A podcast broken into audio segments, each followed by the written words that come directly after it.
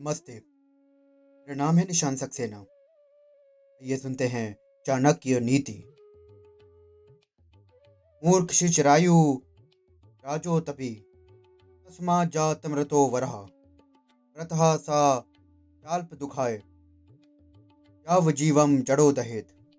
अर्थात दीर्घायु वाले मूर्ख पुत्र की अपेक्षा पैदा होते ही मर जाने वाला पुत्र अधिक श्रेष्ठ होता है, क्योंकि पैदा होते ही मर जाने वाला पुत्र थोड़े समय के लिए दुख का कारण होता है, जबकि लंबू आयु वाला मूर्ख पुत्र मृत्युपर्यंत दुख देता रहता है।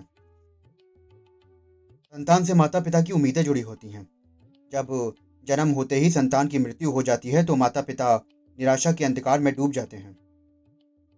भविष्य के इस मृत संतान को लेकर कोई सुख दुख की उम्मीद नहीं रहती, जबकि मूर्ख जीवित पुत्र नित्य प्रति अपने माता पिता की आशा के टुकड़े टुकड़े करता रहता है। इस दुख से तो पहला दुख ज्यादा बेहतर है। धन्यवाद।